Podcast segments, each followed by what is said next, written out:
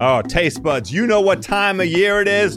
Family, food, football. The three F's of Thanksgiving. Of course, I'm particular to the food part, but you know I love the football too. If you are out for dinner and there are no TVs, wherever you may be, I suggest the Yahoo Sports mobile app.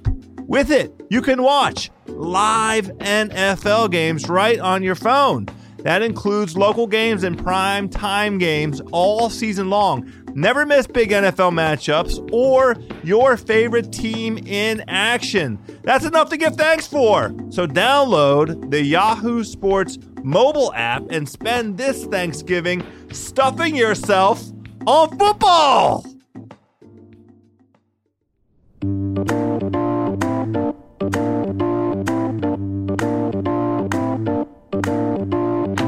Right, all right, all right, my taste buds, my culinary comrades, my hungry homies, we have done it. We are back. Welcome to House of Carbs, the food podcast for the hungry people by the hungry people, part of the Ringer Podcast Network. I am your hungry host, Joe House. A great pre Thanksgiving show. We're in a pre pre Thanksgiving mode right now. Everybody wants to talk about Thanksgiving. Our guest today from Austin, Texas. He is a food writer, a food critic, a world traveler, a world writer. He writes for the Austin American Statesman. He's been their restaurant critic since 2011. Matthew Odam. He's a man about town, a man about the world, and he has many delicious things to say about the food in Austin, Texas.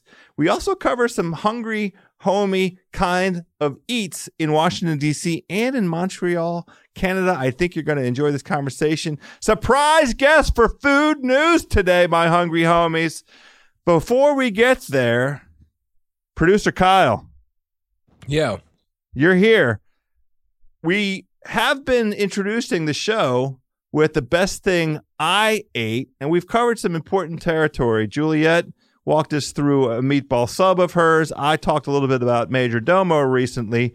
You were lucky enough to be traveling the Midwest, the what so-called flyover country, but we call it America's heartland. And you did some eating. You were with the one shining. What's that show called? Wow. One shining podcast. it's on my goddamn arm house. Ah, well, I knew it was OSP, but you know, I with with you millennials, who knows what the P the stands P, for? What, what could the P have stood for? what could the P have I, I just didn't want to say it. I mean, I'm a grown ass man. Now, look, I I know that that Titus uh, had one place in Columbus, Ohio, that he insisted that that you join him, and this was Nancy's. Is it Nancy's home cooking? Yeah, I think it's it might just be Nancy's, but it's definitely home cooking. Okay, There's so definitely and- signs and- that say home cooking. And there's a dish there that that that Titus insisted that you eat. I need you. You need to share with the hungry homies what that was all about. I'll tell you, man. Uh, chicken and noodles. Uh, at first, I thought it was soup. I was kind of soured on it, and it was like a really nice, like down home place. It was like a sort of like a shack or a luncheonette, I think is maybe what you might call it. Um, and uh, he he sold me on the chicken and noodles. He said it's the best thing ever. You got to get it. Uh, and I tell you what, house, I really didn't like it. I really didn't like it. It was uh, it was uh, shredded chicken, sort of like you'd find a chicken noodle soup.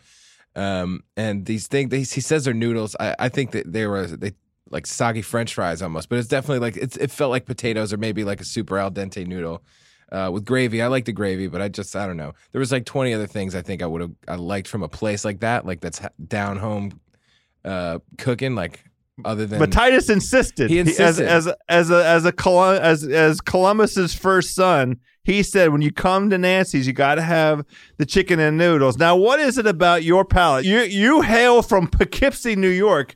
I would think that there would be some similarities between kind of the the the palate in Poughkeepsie and the palate in Columbus. Why did this thing not rub you the right way? I just, I mean, it just there wasn't a lot of flavor in there. I like the gravy. I mean, I, I feel like the, the gravy kind of saved it for me, but um, it was just, it was just kind of bland. It, it was like a, it seemed like in college you would go there um, to fill up, and that's that's cool. Uh, but see, my my thing was I had lied to him about eating already because I wanted him to take me somewhere else, and uh, it was just. It, I mean, it must have been a few pounds of food. It felt like, and and I, I I couldn't I couldn't choke it down, and then he shamed me on Twitter. So it was Well, so yeah, that that's what I saw. I saw the picture. You'd only eaten half of it, and so it, I think we just took a, an important lesson there. Producer Kyle, elevated palate. You want something with a little zing. You need a little spice. You don't want that heartland uh, flavor profile. You don't want you know your basic chicken and noodle. I I think this noodle. I'm going to do a little investigation. It sounds to me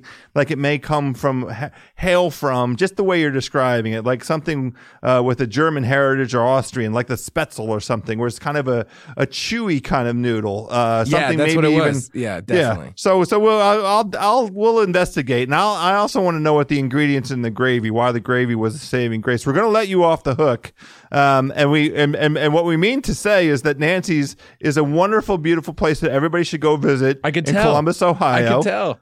You just you just should have been left to choose something that you wanted to eat. Nobody else had it on their plate. Like they all had it one time and did like got it down, you know, and they were like, let's let's, Let's- explore the menu here. So yeah, like, let, my- let let's let's do some real uh, uh, heartland kind of food.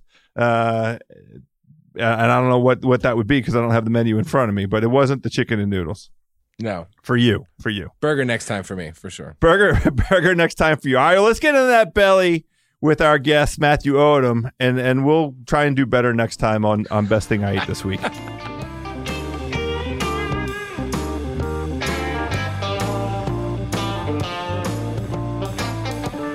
All right, my taste buds, we have been eyeballing today's guest for a little while now. He is obviously very credentialed because all of our guests here on House of Carbs are very credentialed, but crucially, for the purposes of our show today, he is an expert and has expert opinions on two of the most important food groups in this great country of ours. And lo, I, if I may uh, hyperbolize for a minute, and I think all of you will permit me, uh, per- perhaps two of the most important food groups on, on planet Earth. He is an expert in Texas barbecue as well as tacos in Texas. He's a native of Austin, Texas, a six generation Texan. He served as the Austin American Statesman's restaurant critic since 2011. He writes travel and feature stories for the paper. He's a winner of more than a half dozen state and national awards, a contributor to national food publications like Bon Appetit,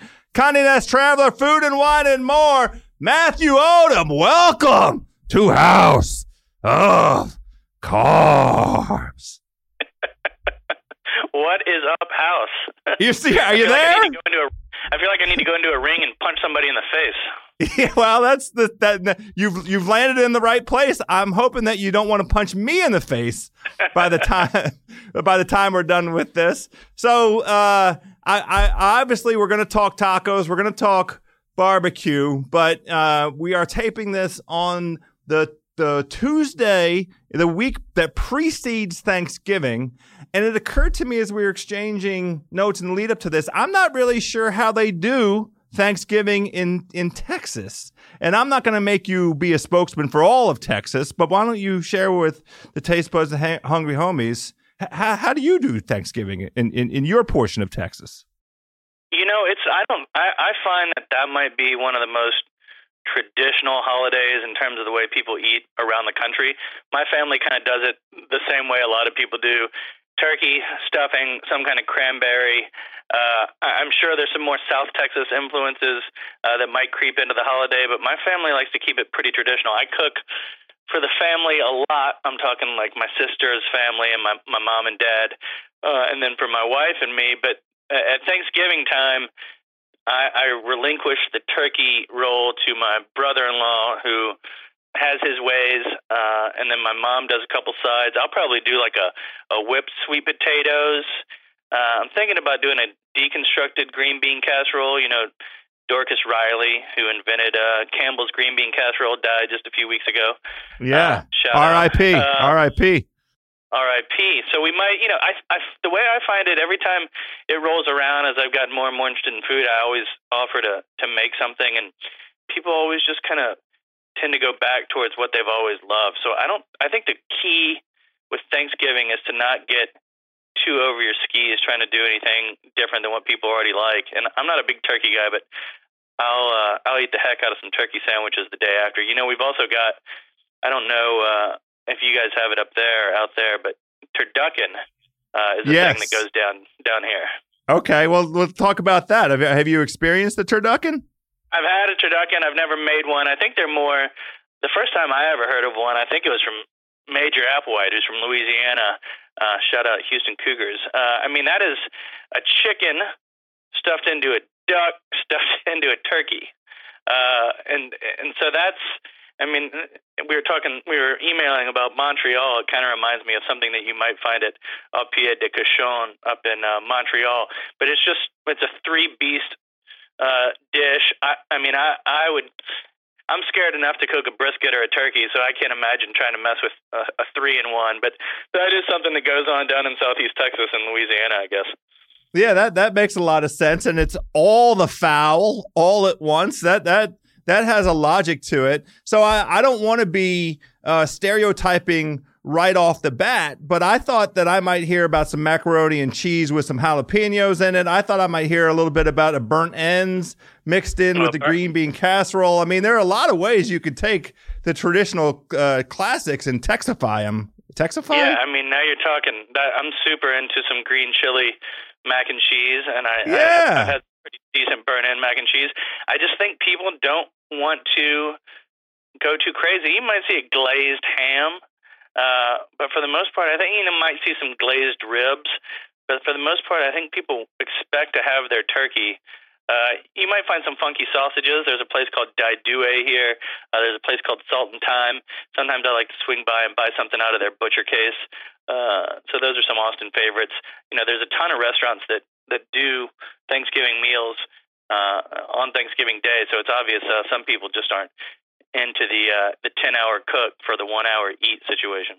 Yeah, well, but look, I, I guess the the takeaway here is is traditional Thanksgiving triumphs. I shouldn't be surprised. Uh, you know, it, it, it the the classics always carry the day, and, and it's good to hear that Texas is on board with that. Yeah, we're we're different than people in a lot of ways, but not in that way. I mean, I think Bon App's recent cover, your boy Rapoport had that beautiful cover. I mean, I think that's just that's how people like to get down. They like that turkey. Yeah. So uh, you you just published your annual magnum opus, You're the the the Austin Food Guide that you've been doing each year for the past several years. Have, the first question: Have you recovered? you know, the last uh, the writing is definitely more taxing than the eating, I'd say. But yeah, I think I've I've finally recovered. I've come out from my uh, come out from my cave, and I, I've been dining and writing and being a normal person again. But yeah, it's my top 50 restaurants, and then I added on, you know, 10 barbecue, top 15 or so tacos, top 10 trailers. Uh, and I think there's something else in there. So, you know, we, we try and make it have a range from from casual everyday drivers to the the super fancy stuff. But the top 50 are all kept in in one spot. Yeah, because you if if you didn't break out tacos and barbecue into their own subcategories and let people go deep there, how, how many uh, taco and barbecue places would end up in your top fifty list if you didn't give them their own category? You know, it's tough. I had Daniel Vaughn, who's the barbecue editor at Texas Monthly. We we went and had lunch uh, a couple months ago before I turned it in, and I was wrestling with how many barbecue places to put in, and I said, "How many would you put in?" And he said, "All of them." And then, uh, Me too. I would have done. Now he's the barbecue snob at barbecue snob on Twitter. Danny Vaughn. I mean, his his he's a legend. He's a barbecue yeah, legend, I mean, Texas he- barbecue he's, legend. And I get it, and you got to defend your turf. You know the way, yeah. So it could have been, you know, 50 taco places, but I wanted to get, I wanted them separate to give them some shine. The, the only barbecue places uh, I consider, so the top 50 is just restaurants, and Yes. as you know, having been down here in Austin, most of the great barbecue spots in Austin are actually trailers. So Right. Right. Franklin Barbecue is obviously the number one barbecue restaurant in the state, at least in my opinion. Uh, you know, in the world, and so Franklin's in there. But then, you know, the top my top barbecue places are all pretty much trailers. There's one counter service place. So um, the uh, so the the breakout for the trailers and, and the barbecue and the tacos were just to make sure everybody got their shine. Yeah. So let's talk a little bit about what's going on down there in the food scene in Austin. I I clicked it open. but I just gave it a quick scan because I didn't want to, you know, formulate any any opinions. I, I like to do my research, of course, but I wanted to to hear it live from you so I could react to it. Um, what's going on down there and what kind of influences? I saw a lot of Asian food popping out. There has been a lot of Asian food uh, down here of late. You know, we've got uh, Otoko, which is a 12 seat kind of modern kaiseki idea at the South Congress Hotel. It's this uh, cool chef named Yoshi Okai, who's from Kyoto. He was a Food and Wine Best New Chef, I think, in 2017. Uh, there's, of course, Uchi and Uchiko, which you've probably been to, uh, great sushi restaurants. There's Kemuri Tatsu-ya, which I think was number six on my list. I think our friend Brett Martin described it as like a Tarantino fever dream roadhouse. Uh, the inside, it's kind of a Texas barbecue joint meets Japanese izakaya place. Uh, yeah, that that that caught my attention. I mean, I'm into that. Yeah, it's it's it's a lot of fun. It's a great place to go with like three buddies. You sit at the t- circular table there in the front, and there's kind of kitschy Japanese uh, ephemera and old Texas beer signs, and it really is a mashup of cultures. Uh, the people that work there are excitable and and, and friendly and and knowledgeable, and the, the dishes come out at a pretty nice pace, and you get you know you get nice Japanese sashimi, and then you also get grilled chicken hearts on skewers like you would uh, yes, uh, street yes. food in Tokyo. You get yes. fried octopus balls with Texas chili, uh, yes. things like that. Yes, absolutely. Well, I yeah, I uh, like I didn't want I don't want to hot Texas chili. that is a that's a that's right up the house house eats alley. Believe me. Um, I, I I don't want to hijack uh, the conversation. What what's going on down there? What's the theme? What's what what are you observing? What, what what's caught your fancy? You know, I think there's a there's some several interesting things going on. There there's homegrown talent that kind of went off to do other things and came back um, and are doing awesome stuff here. There's a guy named Michael Fojtasek who is a native of Dallas. He went to UT and then worked in some restaurants here, and then he went out to LA and worked at uh, Animal and Son of a Gun uh, with Jon and Vinny, and yeah. then came here and opened up a, a, a refined Southern restaurant called Olamaie. It's uh, in a in an old building near the Capitol. It's been open about three or four years. It was my number one. Uh, two out of three years. This year it's it's number four. So they do refined Southern food uh, really beautiful stuff. They did a sorghum brine pork chop the last time I was there. It was in this Oh. pool of ham sous vide, which is kind of almost like Uh, uh, pork milk, you know. yes. so it's uh, it's beautiful. They do uh, Carolina gold rice hush puppies. Uh, and sometimes they just do simple stuff like boiled peanuts and thickened buttermilk. Uh, they'll do beef tartare that are kind of dotted with beef fat mayonnaise. So you find a lot of classic flavors, but done with with a lot of technique. Um, another local guy that was born in Austin, raised in Austin, then went off to San Francisco and came back is a guy named Bryce Gilmore. He's a six-time James Beard finalist for uh, Best Chef Southwest. He's got a place on uh, near downtown called Odd Duck, which is kind of like uh, uh, you know fried quail. Uh, they do stuffed pretzels, pretzel stuff with pig face, with pepperoni Mm. mayonnaise. Uh, they do some fish dishes. It's kind of like if your grandparents from Texas went to culinary school, and then he's got a he's got a ref- more refined restaurant uh, uh, up north called Barley Swine, which started out as a small little restaurant. They moved to a bigger space. They do tasting menus. They do a la carte. Uh, you know, more than anything, it's Texas food, but uh, Yeah. you might find flavors that nod to Mexico, flavors that nod to Southeast Asia. So you've got local dudes like that uh, who left and came back, and then you've got other guys and and gals coming in from from out of town. There's um, the number one restaurant um, is a place called Emmer and Rye, which is in an entertainment district near downtown called Rainy Street. It's kind of known for its for its bars and kind of you know 25 year old to 32 year old uh, party scene. But there's it's some really great food. The the chef's name is Kevin Fink. Uh, he was in that same class, I think, as Yoshi Okai in the 2017 Food and Wine Best New Chef, and he spent about six months working for uh, one of your former guests, Rene Redzepi, over at Noma in oh Copenhagen wow. And so he messes with a, a lot of kind of you know fermentation projects and might make wild Texas plum, uma, uh, wild Texas plum, umeboshi, uh, mesquite vinegar, stuff like that. And then they also they, they Gesundheit. That was a mouthful.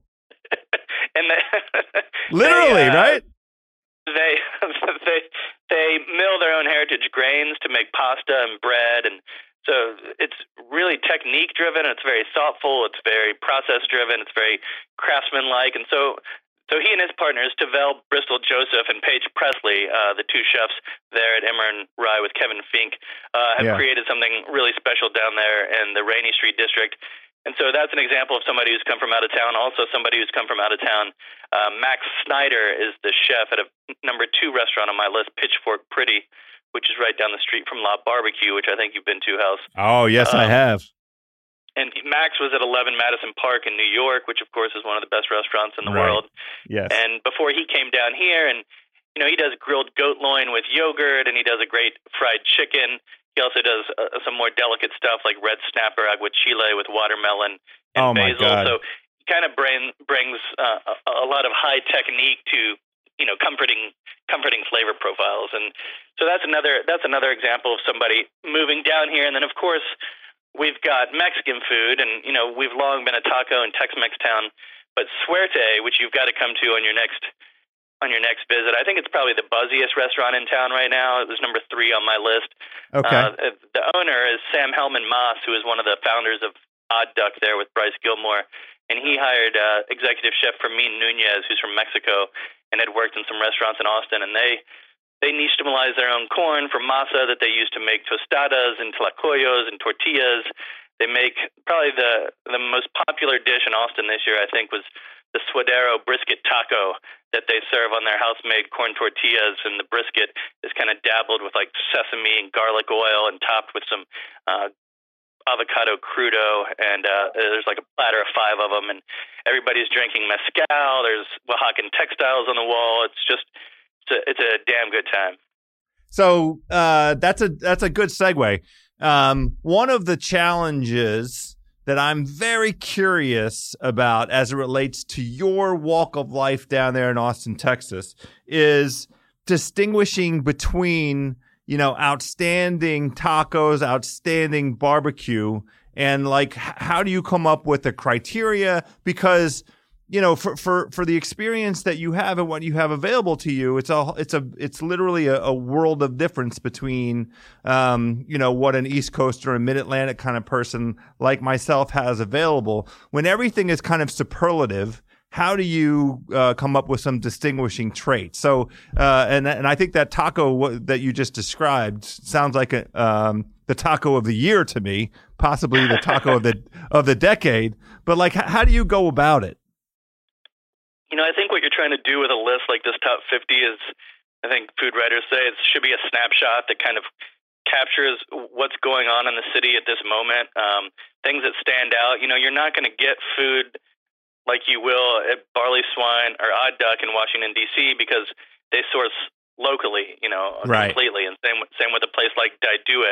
And when you go to Suerte, you're not going to find you know, you might find, you know, I know there's Claro and, and Brooklyn. There's some great interior Mexican restaurants up in, in New York, but our proximity to um, Mexico down here, to the people, to the culture, it's been part of South Texas, obviously, um, for forever. Um, really insinuates itself in, into our culture, and it's really one culture. And so, you, you know, and that corn and those tacos that we talked about at Suerte is all from Texas. So, you know, it's a little bit sweet, but you're not going to find those flavor profiles, and you're not going to, you might not think to have brisket tacos the way that we make brisket tacos down here. So you, you want to capture a sense of place. A lot of these places are sourcing locally. Uh, you want to capture a sense of what makes Austin unique. And, and I think, you know, our top 10 restaurants or top 12 even, uh, you know, I'd put up against any city our size in America and up against most of the big cities with the exception of, of just a handful. So you want to make sure that it captures the really high end stuff, but it's not just supposed to be uh, the fanciest or the most expensive restaurants. It's the ones that make us unique and leave a lasting impression. And when you, you know, I, you travel around the country after a while, some of these places kind of start to feel uh, redundant, even even the good ones. And whether you're you might be in Chicago or you might be in Louisville or you might be in Nashville uh, or you might be in Portland, Maine, and sometimes they can feel interchangeable. So I think what's important is trying to create a restaurant that gives you a sense of a sense of place and a sense of time. Yeah. So, um, for your own pursuits, when you're when you're in Austin and trying to distinguish between the best that Austin has to offer for for barbecue and and and uh, tacos, how do you think about distinguishing you know, uh, among the top five in each of those pursuits? Let's say. Yeah, you know, I guess tacos. You want to think about tortillas uh, to start. You want to think about just the building blocks of a taco: tortillas, toppings, uh, salsas. So you go to Dai Due Taqueria, which is downtown uh, in what's called Fairground. It's really our first food hall, which is amazing that it took us so long to get a food hall since they're you know kind of played in some of the bigger cities.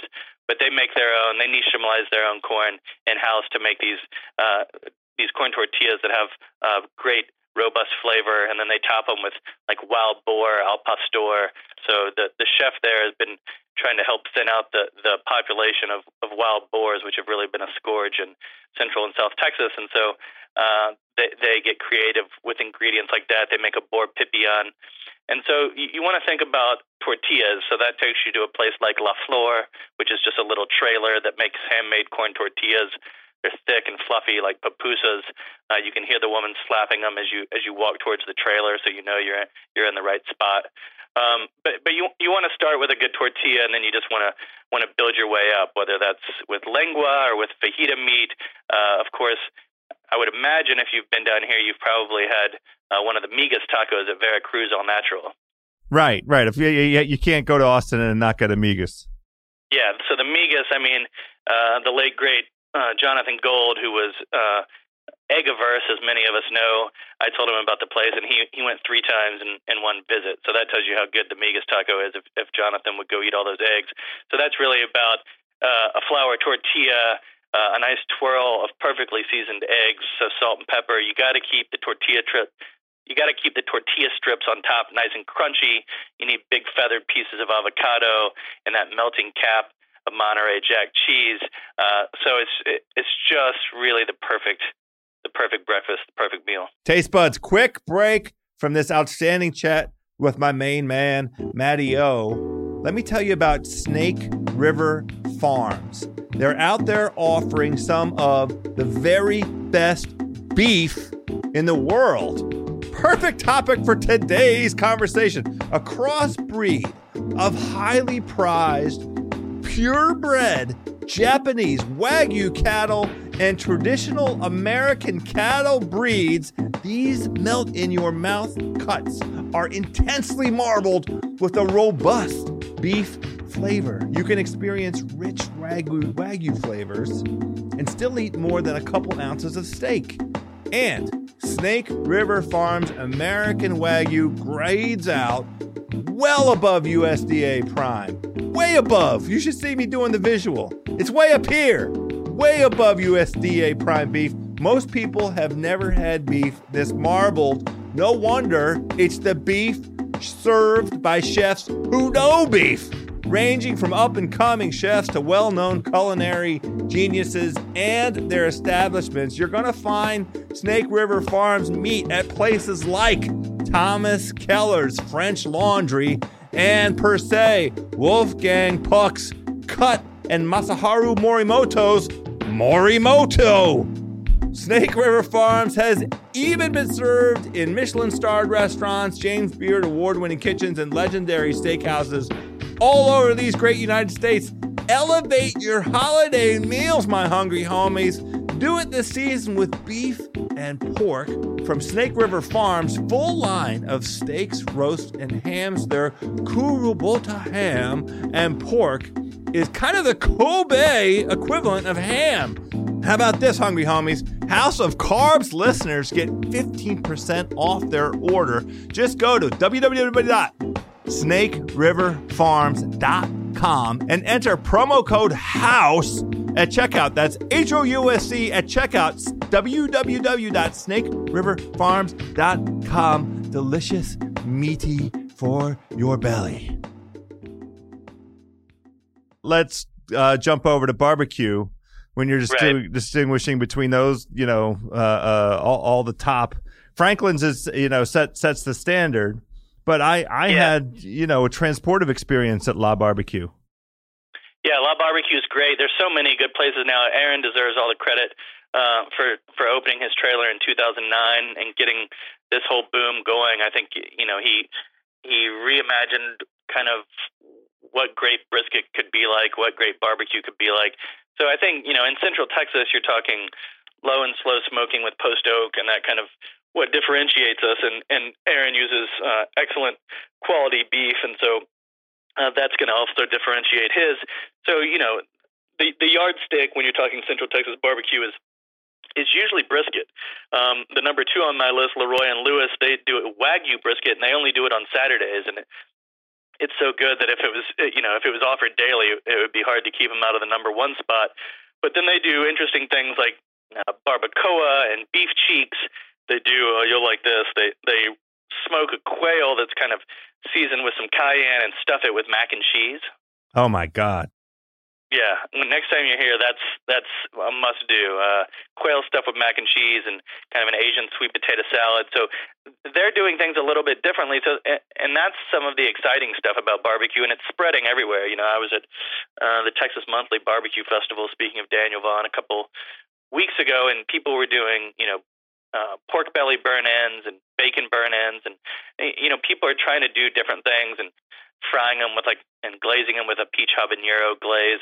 So people are starting to do different things, and you're also getting, which is you know one of the things that's so great about this part of the world, and especially if you drive about 50, 60 miles south of here, is that South Texas barbecue is just a little bit different. Uh, there's a guy named Miguel Vidal uh, who opened Valentina's Tex-Mex Barbecue. It's a trailer it's down in deep South Austin now. Eventually, it's going to be a brick and mortar restaurant. But he smokes with mesquite wood, you know, which can be a little bit trickier and has a little bit uh, different flavor than post oak.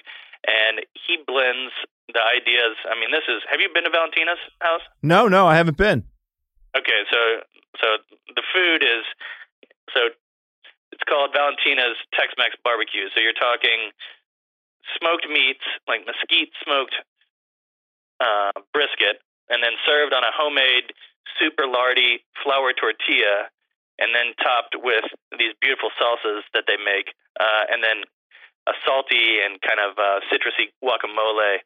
So you'll have like a tomato habanero salsa and kind of that bright guacamole with the depth of flavor and the fat that you get from the brisket. It's on that lardy soft flour tortilla, which has to be the best tortilla in Austin. So w- when you get people that start blending, you know, to us it sounds, or to some it might sound like a, a blending of traditions, Tex-Mex barbecue, but it's really what South Texas cooking is all about. So, you know, th- that's that's kind of the things I get excited about are, are some of the changes in and, and barbecue, some of the changes of pace. Um, you know, there's there's perfection, and then there's a bunch of exciting experimental stuff going on. There's Micklethwait Craft Meats uh, does a pulled lamb, and they also do barbacoa and make a bunch of uh, different sausages. You'd also love their jalapeno cheese grits, which are oh. you know maybe the best side dish, uh, the best side dish in in Austin. Uh, at a barbecue restaurant, there's a new place called Whitfields down south, and they're doing like pickled strawberries and pieces of pineapple pickled with like uh, Scotch bonnet and scorpion peppers. Uh, and, the, and the strawberries have basil with them, and then of course they have pickled onions and, and pickled cucumbers. But I, I think bringing some creativity uh, and some acid to balance out uh, those big, smoky, heavy, fatty proteins is a smart approach. But of course, you know, you just you want brisket, you go to La Barbecue, you go to Kerlin Barbecue, another trailer. Of course, you go to Franklin, and I think the wait's always worth it there. You know, I tell I, I tell the hungry homies that it, it's worth a stop in to Franklin for the experience. You know, I, you've got to have more than a day. I wouldn't spend if I had one day in Austin, I might not spend three and a half hours in line. And I have the privilege of, of, of going there at eight in the morning and setting up a folding chair and uh, you know working on a laptop or working from my phone while I'm in line. And I know that everybody doesn't have that uh, that luxury, but I go once a year just to check in, and it, the soundtrack's perfect the place is spotless. You can use the bathrooms from the moment you get there. They come around and sell you cold beer in line. They take your order to make sure everybody's taken care of. I mean, it's it's a really great experience, and uh, Aaron and Stacy are two of the nicest people you'll ever meet. Yeah, I, I haven't. The, the closest I've gotten is watching Andrew Knowlton from Bon Appetit do his 24 hours, you know, behind the, oh, right. the counter at, at, at, Franklin's. And, you know, I, I just had to eat with my eyeballs. But, you know, it sounds like I, I'm, I'm overdue for, a, for another visit to Austin. I'm really blown away by all the innovation you're describing in terms of taking kind of a traditional Texas barbecue meal and all of the ways you can elevate or or uh, you know just just um, create flavor profiles that are like way off of that that beaten path. And I, I the, the the challenge for me would be you know h- how to um, try. I want to try everything, but I really just want to hit the classics. So you know I have I have to give myself enough time. I guess is the answer. Yeah, you know, it's a lunch. It's a lunch meal. There's only, you know, in my top ten. I think doing a quick scan, there might be, you know, one that's open for maybe two that are open for dinner. Um, so you know, it's it, it's a tight squeeze if you're coming in, uh, you know, for one day and you've got uh, one day to eat, you're, you can probably hit three places. You might need to divide and conquer and stagger your strategy. But yeah, you can spend just a weekend here eating brisket and just a weekend here eating tacos, and then come back and and hit the best restaurants. But uh, you know, not that those aren't good. Hit the hit the others in the top fifty. But yeah, there's there's a real there's a real breadth and, and depth of um, food going on here. So whether it's niche and, and casual and, and cheap, or whether it's high end stuff that you might not find in other cities, you know, I, I just think when you want when you hit Austin, you know, I think you want to hit leaving like you understand the place better. So you want to Yeah, do a mix right. of high and low. Well, and and and, it, and it's it's through our mouths and through our bellies. That's the best way to experience it. Um, you've had the, the the good fortune of traveling this this great world of ours. It, it it is part of your job. I believe it's in the job description. You, I know you've been to to here to Washington D.C. because we exchanged notes about that Yeah. trip. You were you you were in Mon- much. Oh my! I mean, I, I didn't do it. You you've eaten at, at more places in new new places in DC than I have. You you hit a bunch of the highlights. Um, you were in Montreal, and then I know I think you were in like Thailand a year ago. Um, Yeah, I was in so Thailand a year ago this week, but yeah, it was fun to come back to DC. Uh, I came back to DC this summer. yeah, so let let's start with DC. That's the easiest uh, uh, one for us to to sort of cover quickly. Um, I know I, I recall off the top of my head you visited at least uh, eight places, right? Yeah, I probably did. You know what's weird is I went to I graduated from AU in '98, so we're natural Patriot League rivals. Um, hmm and, and back and back then, you know, you might go to Adams Morgan for Meskerem or Red Sea. Uh, I think Kaz Sushi Ethiopian. was down on I Street. Yeah, sushi, Ethiopian, right? Yeah, there was a barbecue place on Wisconsin. What was that place called near the cathedral? Rocklands, Rocklands. Yeah, exactly. Rockland. Rob Yeah. Wilder, who was Jose Andres' partner at Think, opened the Austin Grill, which he sold about a decade ago. Uh, I used to work at a barbecue restaurant there called Old Glory. Um, Oh, I mean, it just it just finally shut down. Boy, I mean that was around for a minute. Um, but my point being, that's that's what there was, and then there was there were French restaurants at hotels, and there were steakhouses where boring politicians ate, and then. You know, I was down there for the first Obama inauguration and didn't have a chance to eat too much, so I hadn't been back in in ten years, um, I guess. And it, it's amazing. I didn't even recognize the city. I mean, I didn't spend any time really hanging out in even any neighborhoods where I'd previously been. Um, Right. you know, and it's fun to go to a new city. Well, it, it, I mean, a city uh, that's been renewed, I guess, and that you know, you hear places like Rose's Luxury might be played out to people who live in D.C. and the long wait, and you know, you, you hear about it over and over and over again, and and so maybe people who are used to the noise get worn out by it. But you know, I hadn't heard much about it except people liked it. So that was the first place I stopped, and it was fantastic. You know, it's there's a reason why these places are beloved by locals and by the national media. And you know, one bite of coconut ice cream with white sturgeon caviar, and you know, you have that pork and lychee salad. Yes. You're in, right? Yeah, that's it. Right. Of course. Uh, Uh, you so We hit the new places, Himitsu, you know, kind of very ca- casual Japanese spot for some for some sushi and some great wine. Um, I mean, Maketto, which was in a part of, I guess it's like the H Street corridor or something. it is. Yes, Um, you got it. yeah, never even never been down that street in in my life, and they're doing like braised pork bao and chicken lo mein, and they're selling shoes in the front. I mean, it's it's a real ringer kind of place. It's like super super hipster, uh, young DC spot. Um, went to Maydan from Rose Previte, who owns Compass Rose, of course. Which is, uh, have you have you been there? I have the the uh, totality of my experience there. There was no avoiding the giant hearth. It was all fire. Yeah. Yeah, it's all fire. It's North African, Middle Eastern, and you walk in, and I guess now that I think about it, we sat right next to that hearth, but it's So real did I. dark and low. It it almost kind of reminds me of the bar where Harrison Ford wanders into in uh, Indiana Jones, where the where the gal's still working late night.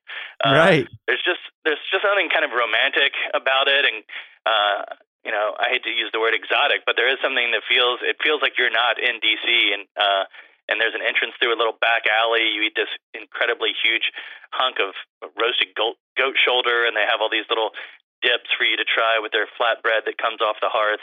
Uh, so that place is great. Uh, Kith and Kin, we went to. It's an Afro Caribbean place.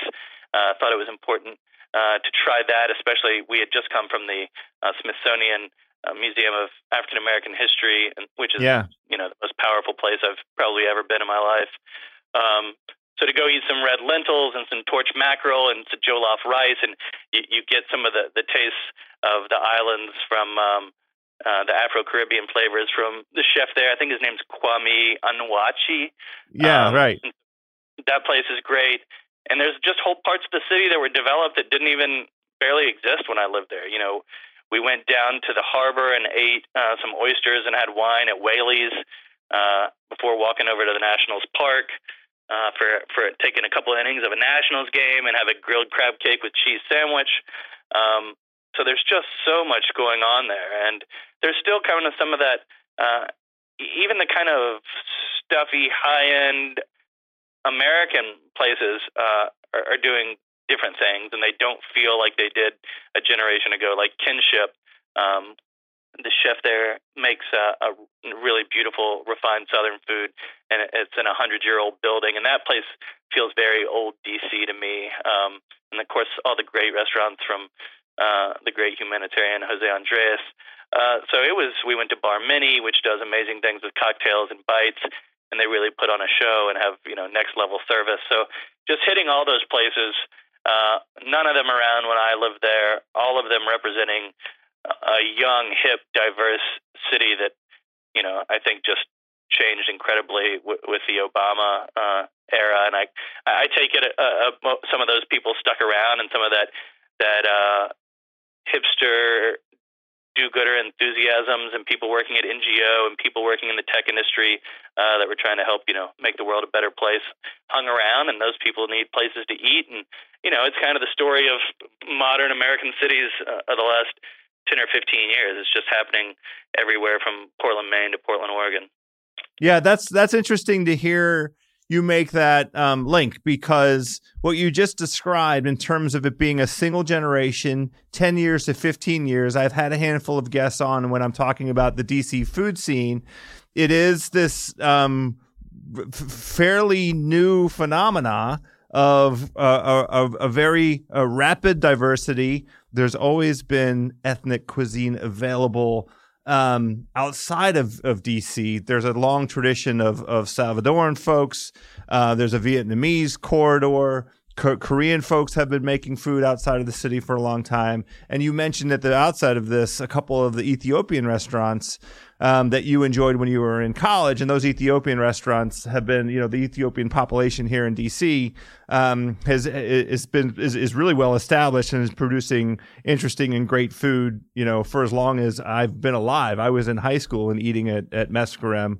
Uh, my my first, you know, sort of. Uh, transportive experience in terms in terms of food, but like just the democratization of the national palate, DC is a small microcosm experience of that, um, and what the way you toured around, like in neighborhoods that otherwise didn't weren't you know um, interesting um, necessarily food destinations, and and um, born out of for sure the arrival of young folks, um, but also this kind of revelation that occurred in the like the last ten to twelve years that there's money here in DC, and that you know Right. people with money will will you know are willing to to pay for for interesting food. Yeah, it's a generational thing. I mean, if you think about when our parents traveled, you know, I would imagine we're somewhat close in age. When our parents traveled, they weren't getting out, you know, the, the Fodor's book to decide what restaurant they were going to eat at, uh, and they would just eat at whatever the person at the hotel told them to eat at, or they'd eat at the most famous place, or they'd eat wherever the hell they just came across walking down the street. And people of our generation, the first thing you do when you get ready to go travel, at least first thing I do, is is think about where I'm going to eat and where I'm going to drink. And so, as people, you know, in their 30s and 40s. Uh, become the people that are defining culture. They're defining it and through the lens of things that they're passionate about, and that's often food and drink. And I think it's to the benefit of all of us. And I'm glad you used the word lens. It's not just the the um, intrigue and the research that you put into it. It's that validation that once you've arrived in this place, and indeed it's delivering what its reputation portended, you want to celebrate that. You want to share it with with your with your culinary comrades. You're taking pictures. You're put. You're talking about it. You know, in in in uh, in the newspaper. Now that's your your job. But like the rest of us, we're just celebrating these great meals that we are getting in these in these great places. Um, I'm I'm interested in how in in this particular topic how it felt to be in Montreal uh, at this at this kind of food moment. You know, Montreal was a fascinating place to me. I was there also this summer. Uh, it was unlike anywhere I've ever really been. I think I compared it to a mashup of like Brussels, Brooklyn, and New Orleans. Um, That's a mashup. Exactly. You can get into a lot of trouble in some of those places. Uh, just in terms of the, uh, well, in terms of the French influence uh, with New Orleans, um, and, and also you know Belgium, and also the the the the architecture, uh, the the heft of the food that I found that you'd also find uh, in Belgium, and just feeling like it's kind of its own little world. And you know, I only spent a few nights there, so uh, you know, I don't want to be fake cultural anthropologist, but there's something yeah. very complex and rich about what's what's going on with um, immigration there, the way people ha- have integrated themselves, the way in which they uh, want immigrants from certain countries that are French speaking, and if you're not, you need to learn French when you get there. You know, they're very protective of their culture, which is very much a French thing. Um, and and it's a place that likes to eat and drink a lot. I was there in the summer, and so you know it was nice in 84 degrees. Um, but you know it's cold up there a lot. It's like every time I got into an Uber with a, uh, every time I got into a ride share with uh, uh, an immigrant that had moved there from a French-speaking country, whether it was Africa or whether it was somebody that spoke French and moved there from the Middle East or the islands, you know, you'd say, "Well, how do you like it?" And they'd almost always say, it's cold. And you're like, yeah, it gets pretty cold. That's right. And it's that's cold. it's really freaking cold, and I, think that's why you know places like Au Pied de Cochon uh, serve food the way they do. And I don't know if you've made it up there, but it was one of Bourdain's favorite restaurants, um, famously, uh, and they would do things like a half duck stuffed with foie gras and then cooked it sous vide in maple syrup. I have I haven't been. I've been to Montreal but I haven't. I, I haven't. All I did was eat steak when I was there. Oh, where'd you go, Joe Beef? I, this was uh, the beginning. Uh, it was like 2000, 1999, 2000. Okay. So I don't even remember yeah, so now. Was, I'm sure things there. None of the places I went, I don't think were open in 2000. So like Joe Beef, which is this uh, famously tough reservation, tough table. Uh, I slipped into the bar there by myself. I had an amazing cavatelli dish, and I also had horse, which is only the second time I'd eaten horse, uh, I had it in Japan, uh, sashimi style. But uh, interesting. Uh, and and it that's the kind of place where you see people whipping out their camera and then realizing it's probably too dark to get a good Instagram and nobody really caring because everybody's so happy and a little bit whiskey drunk and everybody's made the trek there. You know, there's obviously locals that eat there, but eh, you know, you go to a place like Au Pied de Cochon, you go to a place like Joe Beef, and there's there are places that you know tales of which have been passed down through your friends and through your culinary heroes uh, like Tony Bourdain or whoever. And so people get excited to make these pilgrimages, and it's part of what makes traveling so exciting these days. There's also, you know, there's some lighter stuff there. Uh, I went to a place called Le Vin Papillon, and they had an outdoor uh, terrace seating. Um, and they did. It was summertime, so like a shrimp and tomato salad or scallops with charred cu- cucumber and yogurt. So they're doing these light dishes, uh, season, uh, you know, sourcing from up in their neck of the woods, serving natural wines and Canadian wines, and so you're getting a real taste uh, of the terroir as well. And then, of course, there's a huge Italian population. Um, up there. Well, at least hugely influential. The Little Italy in Montreal is a must visit. Uh, we had dinner uh, with Chef Nick at Inferno. It was, I mean, it just felt like you were in, in a neighborhood in Rome or uh, maybe in Brooklyn. Uh, it's sausage and peppers and, and, and traditional uh, Roman Roman kind of food, um, seasonal, simple, clean, uh, but very soulful a great place to drink a few bottles of wine after dinner, and then a, a little posher space uh, away from uh, Little Italy was called Nora Gray, which kind of had a mid-century mod feel. Um, kind of felt a little Mad Men, um, and they they make incredible cocktails and beautiful homemade pastas. Um, and of course, when you're up there, you got to eat the smoked beef, the pastrami. Got to get some bagels. Maybe go to Saint Viateur, and and you got to get poutine. And you know, when you go to Montreal, you got to eat poutine, and the locals will tell you they all have their their different spots that they like to go. So, uh, you know, that that's what's one of the great things about traveling alone. I usually travel with a group, but the great thing about traveling alone is you end up sitting at the bar, you end up having a couple of drinks, you get to talk to the bartenders. You know, nobody loves to talk about going out to restaurants more than a bartender. Um, so, so the, those are some of the joys of. Uh, of traveling alone, and those are some of the, the better spots I hit in Montreal, which is definitely a, a unique food town. My buddies who live in New York apparently go, you know, once a year or so because it's it's so close. Um, so it's definitely if if I lived, you know, east of the Mississippi River, I'd probably put it on my uh, my regular jaunt list. Yeah, I, am gonna confess I have Toronto on my list because I've been to Montreal. I haven't experienced Montreal the way that you just did, but it's second in priority because I just keep reading these incredible stories about things going on in Toronto, and in some ways, um, uh, common kind of themes immigrant populations coming and bringing their um, culture and then and being embraced and then you know creating new kind of food pathways so i got to get to toronto first montreal second but look the first thing i got to do tell me the best time to come down to austin. I'm going to come down i'll give it a weekend i'll give it four days so that you and i can eat uh, three and a half out of those four days. I have to see my family during a couple of minutes. What, what's the best time to come down to austin and eat? T- tell me matteo well, I mean, it it depends on how you want to hit it. If you don't want to come down, there's there's a couple great food festivals. There's the Hot Luck Food Festival, uh, which goes on on Memorial Day weekend. That was co-founded by Aaron Franklin, um, and then Mike Thelin from Feast, and this guy James Moody, who uh, used to run a music fest down here and owns a bar music venue down here, and that's a really great time.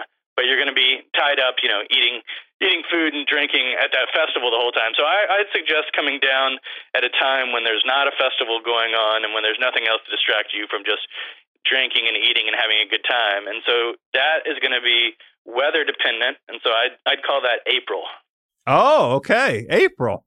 So that's, yeah, that's, mean, you've been down here during South by Southwest. The weather is usually best in this, in this neck of the woods in March. But yeah. you know, it can get rainy. But I don't think you want to come down during South by Southwest because there's just too much going on and too many people. So I'd say the third week of March to about the second week of May is probably our sweet spot. Uh, you might get okay. some rain, but uh, that just means there'll be shorter lines at the barbecue trailers. Well, and the important thing there is, I I know you uh, like to play with a little round white ball. I think you and I could go out and get around it while we're while we're in between meals, right? Oh, we'll do it all. Yeah, that's great. Matthew Odam, the food critic at the Austin American Statesman. Check him out. He is at Odam on Twitter. I follow him, of course, and on Instagram. What's what's your Instagram tag? Instagram's Matthew Odam, M A T T H E W O D A M, and all those good lists we talked about can be found at austin360.com slash eats.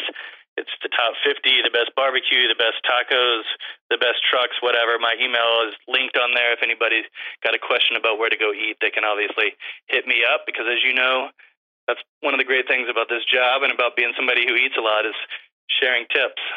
Yeah, and and and, and I'm now I'm starving, and I'm going to have to give everybody a warning not to listen to this podcast on an empty stomach because we just covered a lot of territory. Matthew Odam, thank you for joining me today on House of Carbs. Thanks, brother. Go Wizards. Go Wizards.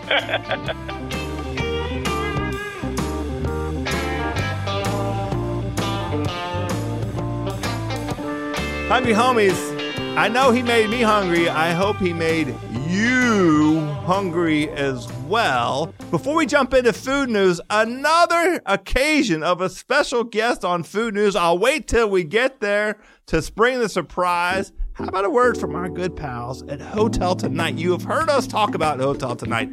We have a little insider travel secret. It's travel season with the holidays upon us, as you know. Here is what Hotel Tonight is telling us. There are tons of empty hotel rooms out there just waiting to be booked. And Hotel Tonight has partnered with these awesome hotels to help them sell those unsold rooms, which means you get incredible deals. Seriously, if you love scoring amazing hotel deals, you got to try Hotel Tonight. Forget scrolling through the never ending list. Hotel Tonight shows you a select list of incredible deals. It is a customized select list based on your inputs. Cool hotels that they think that you are going to love. They even give short profiles of each hotel, complete with all the info you need, the pictures of what the rooms really look like. And even though the name is Hotel Tonight, they're not just for last minute bookings. You can also book in advance. Perfect for spontaneous weekend getaways, three day weekends, staycations, road trips, business trips, booking a place with a pool, and more. I, my own self, Taste Buds, am headed up to New York City at the end of this week. I am using the hotel tonight for my overnight stay because I'm having a dinner, a glorious dinner at Bobby Flay's Gato. This is my first time at New York City Gato with Bobby Flay. I need a place to stay because I am going to drink as much as I eat my hungry homies to start scoring amazing deals at incredible hotels. Go to hoteltonight.com or download the app now. Culinary Comrades Today Show also brought to us by our very good friends at Sonos. Taste buds, meet Sonos Beam, the smart, compact sound bar for your TV and the newest addition to your easy to use home sound system. Beam lets you play everything you love from music and radio to movies, TV, podcasts, and more. You can even use AirPlay to enjoy sound from your iPhone or iPad on Beam, all with rich sound that fills the room. I'm telling you, my taste buds, I have a beautiful Sonos Beam. First of all, it's literally beautiful. It's skinny. The one I chose is black. It sits in this little cabinet. So the room I have it in is really not supposed to be a TV room because, you know, once you're a grown ass adult, you're supposed to have rooms that don't have TVs in them. I have seven TVs in my house. And so, of course, I need in the biggest room in the house, that's where I want to watch TV. This beautiful beam device fills the room with luscious sound. I'm enjoying the deep bass and the detailed stereo separation for music. And by music, I mean when my child walks in, my eight year old son walks into this giant room of ours and says, Alexa, play Michael Jackson, beat it. The room is filled. Why do eight year olds love Michael Jackson and why do they love Beat It? I don't have any explanation for this, but I can tell you it sounds fantastic on the Sonos Beam crystal clear dialogue for TV and movies as well. All it takes is one cord to connect Beam to your TV. This is, adds to the overall aesthetic beauty of it all. The Sonos app walks you through setup step by step, syncs with your existing remote. Go to sonos.com to learn more and order your Sonos Beam to start your smart home sound system. That's Sonos, S O N O S dot com. Hungry homies, it is now time for food news. Yo, Bill Simmons, this is getting to be a habit. I know. You know, Juliet's more important than me now at the Ringer, so now I sub in for her to do food news. Well, let She's me more let me important. make She's sure. more valuable, House. I understand, and, and and you are nothing if not a, a master orchestrator of talents, a delegator of of important uh, assignments. Unlike the coach in Boston, who can't yet figure out the. Uh, the, the right chemistry what? for the Celtics, but yeah, I'm not taking shots. I just No, have a a question. I, want to make sure this isn't one of these deals where the boss starts pay, paying attention and starts listening because you're getting ready to fire my ass. that's that's not what's going on here, is it? Well, I can't fire you because we've been friends for 30 years and you know all my darkest secrets. So I think I'm stuck with you for the rest of my life. That's a relief. Yes. That's a relief. So that's great. Well, uh, do you have some stories? yeah, I have a couple stories. Let's Um, hear them. So, chicken and waffles is arising, arriving at uh, KFC nationwide Dece- through December 31st. So, I'm trying to figure out what this is. We've seen the ads, right? I no. This is the first time I'm even hearing about it. Oh, I saw the ads, and I, I obviously, when I see an ad for chicken and waffles, my my first thought is that looks good, and the second thought is I wonder what Joe House thought of this. So I'm glad Yeah, you're well, here I'm- for that. I'm just now seeing it. I'm, I just clicked on the link. I'm looking at at the advertisement. It looks like you can choose extra ki- crispy tenders or uh, chicken. I don't know why you would choose. I guess the tenders are, are a little bit easier. I mean, I mean it's got to be traditional. Yeah, so Uh, so they be you know, when you get this uh at like Roscoe's, which I've taken you to, which is delicious. Those are like the old school fat waffles. Oh yeah. Well, these waffle- these Roscoe's is like a full plate kind of waffle. yeah, yeah, yeah, that's almost like you're having a plate of uh, a big juicy buttered syrupy thing of waffles, but there's Yeah. chicken on it. Yes. This is different. If you just look at the ad, they're like mini waffles with with the mini pieces of like the crispy chicken tenders. So I think I might like this more. And I haven't been to KFC in years, but I like that you can make it's almost like you can make little sliders with the chicken and the waffles. You can put like a piece of chicken and then fold the waffle over it and have like a little chicken and waffle slider. So it looks like the from the from the description here too, they're talking about a waffle that um, is yeast raised and it's like sweeter and doughier. So it almost sounds like I have to be honest, it sounds like a donut to me a little bit. yeah, bit. almost like a little beignet crossed with a donut, crossed with a Yeah. waffle. Yeah. I also That- like in the story the uh, KFC's head chef Bob Das. First of all, KFC is a head chef. We learned that in this story, and then they tried for 15 different waffle variations before settling on this thick Belgian liege style waffle. I remember the last time I heard the word Belgian liege style. I think you were coming out of a ma- massage parlor in Holland. Um, nothing. You're- Nothing. That was it. We've never been to nothing. Holland. What are you talking about? I could make that I'm- joke. I, I have to. I, that is a stone. I'm giving that a.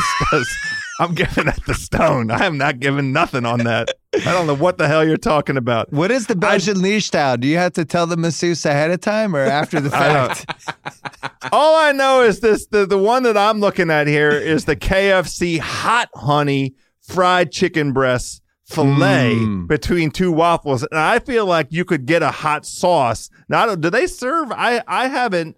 You know, when I go to to uh, KFC, and I have been there in in inside of uh, the last six months, I just get. I just am an extra crispy bucket brother. That's just what I want. It's just the way I want. I want it old school. I want the mashed potatoes and gravy.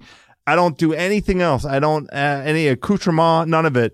I don't. Can you buy? Uh, can you get hot sauce at, at KFC? I'm sure the answer is yes. I just I- never do it. I don't think it's good hot sauce. I think it's probably just a bunch of chemicals in ketchup. So if you bring it home and and you have, you know, I have a whole fridge full of hot sauces. yeah, no, I, I, I, mean, I, I, I have your Cholula, and, and I have probably four different varieties of Cholula. There's a Crystal in there. There's a Texas Pete in there. I mean, I've, I've got uh, virtually all the hot sauces you can imagine. Um, but Well, I'd like a real spicy version of this.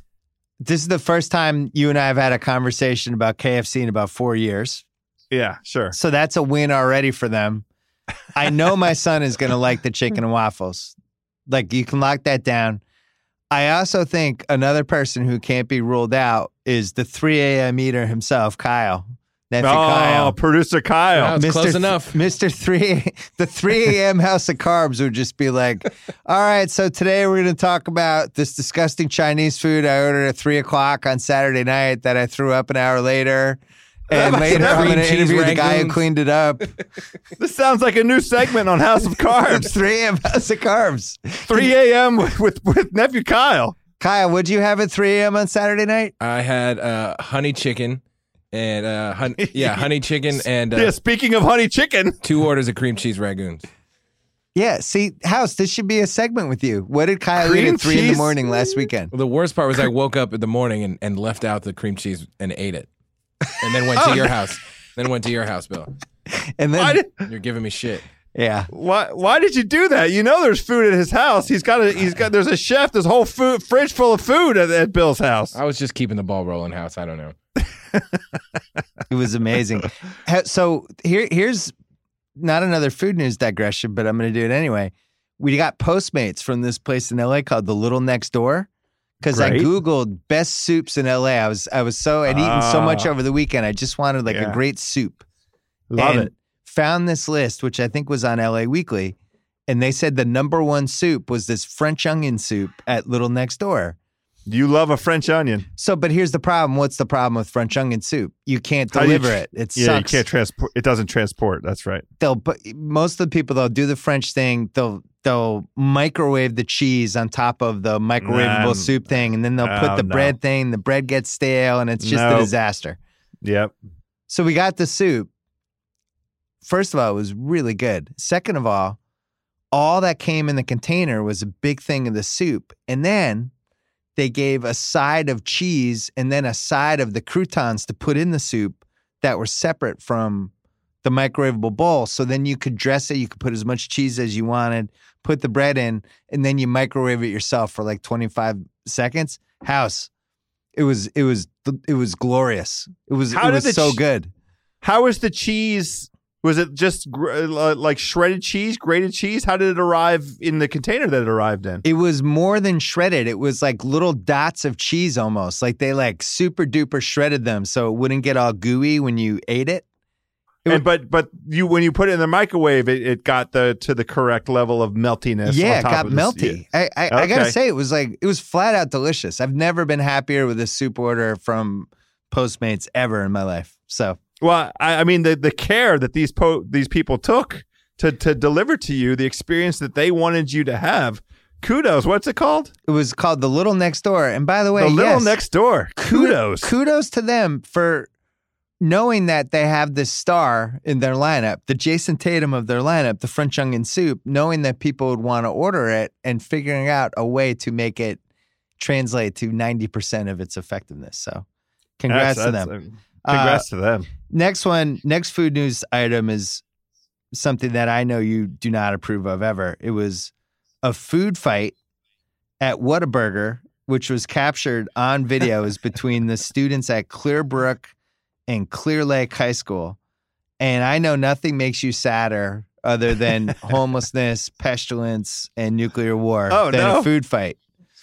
When food is just wasted and, and human beings throw food at other human beings instead of eating it. I know that makes you sad.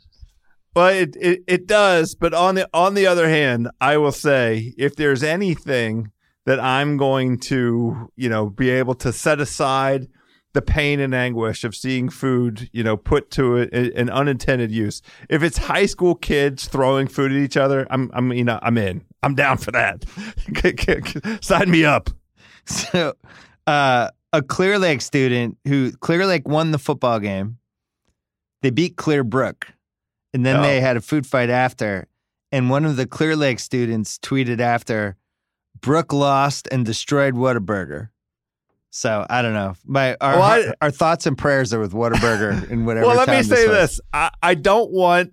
I, I I hope it didn't uh, result in literal like property damage, but when even when I was growing up, these rivalries could get scary, right? Yeah. You, you could you would go to like the parking lot at McDonald's after in Montgomery County, Maryland, and the kids, are the BCC kids and the Blair kids might might not see eye to eye, and you're in the park, and then the the fight, you know, the inevitable fight, you just start worrying about uh uh you know weapons coming out and that whole thing, and and it's it's a whole scary scene. If if this was, I didn't I didn't click on the story to read it, um, but if this was innocent enough, just hamburger throwing. Then I, I, I think it's it could be an uplifting moment. Just How- just have a food fight. How drunk would you have been to have picked up one of the Whataburgers off the ground post food fight and at least taken three bites? Not drunk at all. sober. 100% sober? sober. I mean, if it was fully intact and I had a rough estimate of how long it was sitting there and it had cheese on it, then I'm. I mean, you know, Maybe I it's give it a maybe look. it's just on the bench too. Maybe you find one that didn't make it to the floor. Oh, right. true. If it didn't make it all the way to the floor, that's even better. Then that one definitely. Or sitting on a table like forlorn. I, I'll step in there. I don't want to take a sad scene and make it happy. So Chicago restaurant Miss Ricky's. It's the Miss fifteenth Ricky's. That's a good name. 15th anniversary of Elf, and they've decided to come out with a pasta dish Mm. called um, it's syrup and candy top spaghetti. That it's the breakfast that basically the elf created in the movie. Yeah, It's yeah. I can see Will Ferrell eating it. Pasta topped with strawberry and raspberry sauces, marshmallow, s'more pop tarts, M and M's, Oreos, fruity pebbles, coconut flakes, syrup, and chocolate sauce. It's going to be on the menu, and they're going to play Elf on a loop all day. That's That's cute. I. Is it? Is it cute? well, look. First of all, it feels like Miss Ricky's is a, is kind of a family place. They they've got a vibe going. I have no idea. I, I didn't look up Miss Ricky's before hearing about this story, so I hope it's not a, a hipster joint. I hope it's a kind of place where you know it, it, it's obviously kid friendly if they're putting Elf on. no, but here's the thing, And- House. You have a kid. You I- have a, a little boy who's just as much of a dumbass as my little boy, and if you fed them a meal like that, my son would probably commit. I don't know, a homicide. After or before They- throwing up. they're not permitted to eat the whole thing. You're allowed. I would let them have two bites. That would be it. Like take a twirl, get some of the pop tart in there, get some of the you know chocolate, get some of the sprinkles, and that's it. and then It's send a- it back. Say, or you just yeah, yes, yes. Yeah, but yes, see, take but it away. Most people aren't smart parents like we are. Some people are going to bring their kids in there. They're going to eat that whole thing, and then the kid's going to be running like a 40, 4.0 40 yard dash. Speaking of sugar stuff, so did you do you know what a freak shake is? no. Speaking of speaking of Belgium massage Yeah, parlors, no, Freak no. shake. I thought this was something Cardi B came up with, but apparently not. A freak shake, it's those new milkshakes that people are making that have like all the extra stuff in them. It's like a mashup of uh, drink, dessert, and toppings. And some of these freak shakes, I'm reading from an article about it in The Guardian, um, contain as much as 39 teaspoons of sugar. So it's like these these special milkshakes that have you know, it's a vanilla milkshake, but it also has a chocolate chip uh, brownie ground into it with bananas and strawberries. And they just basically overload it. They make it like the dream team of milkshakes. I, I I'm out on that. Uh, It's not for us, right? It's not for you or me. I don't know. It's it's what's who's that for? A 14 year old boy? I mean, is it like a dare kind of of uh, thing that you do? I mean, it's sometimes like Five Guys has when they have a banana and chocolate shake that the sugar, it's part of Sugar Awareness Week. That's why we found out about this. I see. The Five Guys banana and chocolate shake contains 37 teaspoons of sugar. It's the equivalent of drinking more than four cans of cola in a row. Uh, it has uh, there's a Toby Carvery, a family restaurant chain, which has uh, been singled out for serving up the most shocking shake that has 39 teaspoons of sugar in it. An average 25 year old would need to jog for nearly three hours or vacuum the house for five hours to burn off the calories. Or in nephew Kyle's case, just sleep it off after drinking the freak shake at three in the morning, and then he would pass yeah, out. yeah. I, I mean, That seems like it wouldn't mix well. Uh, it might all Or- be coming up. No, Kyle, no get ready. calories. get ready to get ready to edit this or or masturbate for an hour. 45. let's be honest. I mean, that's that that's what I mean. That's the real way to get rid of that thing. Well, let me ask. Freak, let me ask freak you this. Shake is the best hip hop album that's never come out. That's a that's a great. Freak I mean, Shake that- should that be an album. Uh, at least a song. When's the last time you sat down and had a milkshake from the beginning all the way to the end, like drank the entire milkshake? Um, I'm so glad you asked. it was about two weeks ago. My wife came home from Astroburger with with uh, Ta Astroburger is probably our favorite fast food place, and they have really good milkshakes, which I've given you before. Yeah, I love them. And it's a vanilla milkshake that they make really well. And you know, but I can't stop drinking a milkshake once I start. It's not like, oh, Yeah. I'll just have half of this. I'm like, if I'm going to do this, I'm just going to ruin myself. It's probably what are the worst things you can put in your body? Like fried mozzarella sticks, a milkshake. It's like there's Yeah. like a top five regular. of yeah, type, Bagel, whatever Kyle ate Saturday night. giant bagel.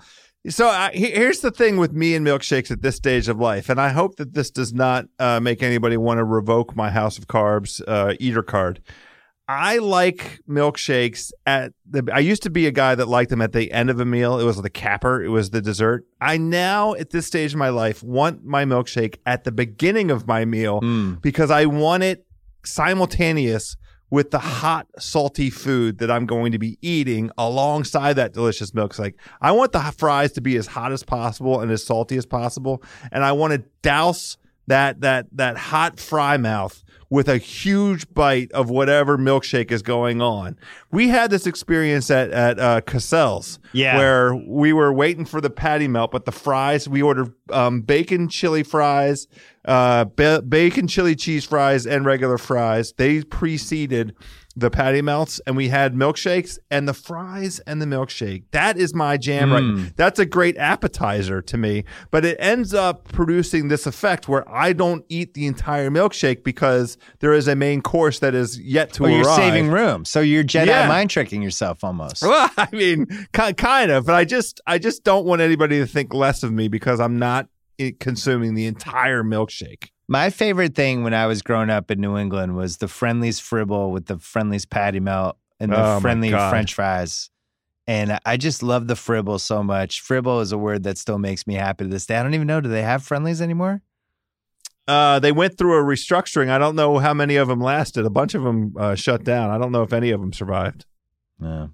Well, R.I.P. to the Friendlies, but I love I love the old uh the old Fribbles. Yeah, that's that's all I got for you for food news, house. Unless there's Well, I- something we have something else we have to talk about. Oh, we did go It to we went to Majordomo on Wednesday and we speed ate at Majordomo. Chris Chen was like a conductor, just bringing food out left and right, and we ended up eating basically a triple dinner.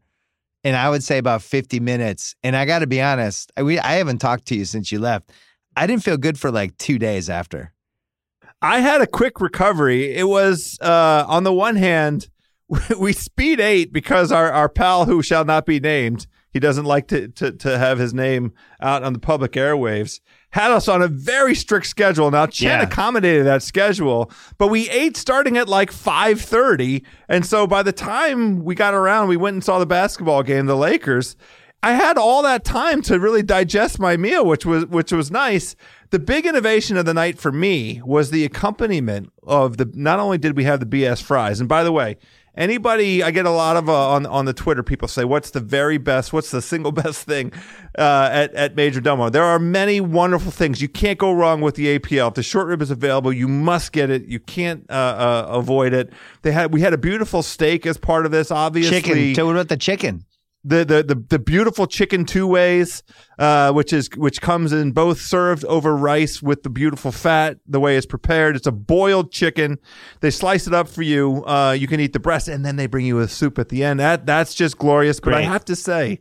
The BS fries are are like the singular the singular. I can't believe. I mean, you know, you're on here. It sounds like I'm kissing your ass again, but it's they're just unbelievable. No, see- and they brought I didn't make them though. I didn't really do anything other than challenge Chang to make better fries than normal fries. It was Well, he- it- I challenged his manhood. So if I get credit for that, great. But he reinvented fries as we know it. They're the greatest fries anyone's ever eaten.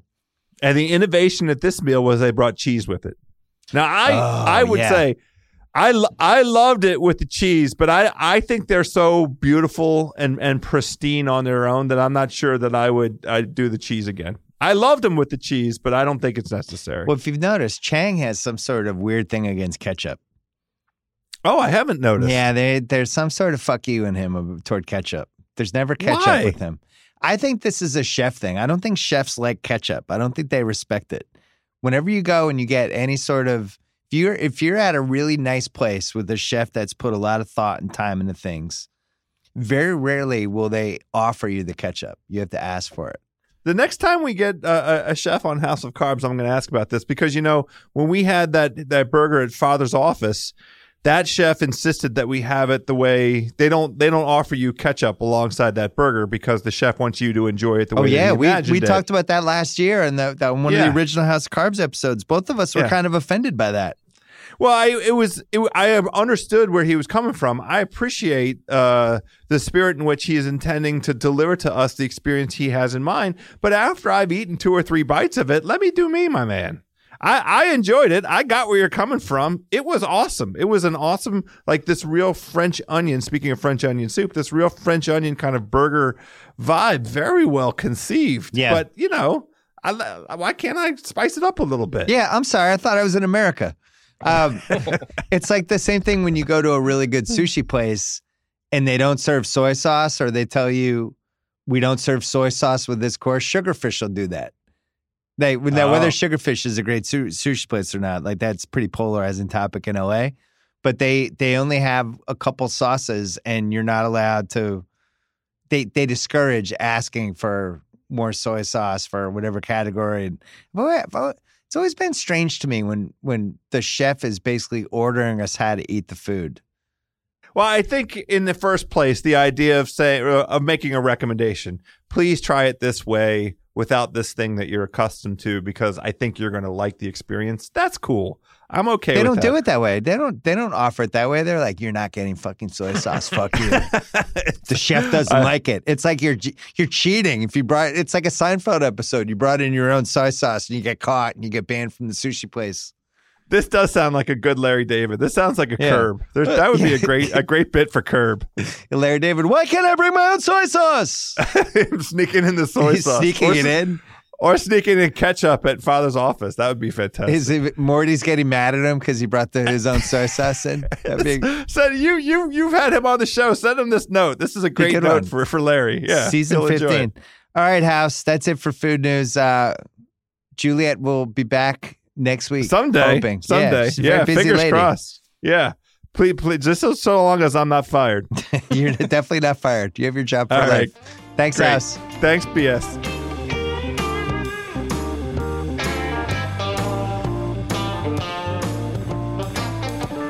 All right, my taste buds, there you go. It must be holiday season because we are giving you five course meals here, here on House of Carbs. I mean, let's be honest. Producer Kyle, Bill Simmons, Matthew Odam. We were in Montreal. We were in Washington, D.C. We were at KFC. All the bases are covered. Speaking of covering the bases, a, a, a small request to all the taste buds out there. House of Carbs has been nominated for Best Food Podcast of 2018. You, the Hungry Homies, can vote. It's the iHeartRadio Podcast Awards. If you Google iHeartRadio.com and just look up the tab for podcast awards. We are in there. I know it's a miracle. I don't know who bribed who. And believe me, I'm willing to throw in an extra 20 on top of that. But we are am- among a list of, of highly esteemed and accomplished food podcasts. If you wouldn't mind giving us your support, we would greatly appreciate it. Keep up the belly sourcing, my hungry homies. Until next week, let's stay hungry out there.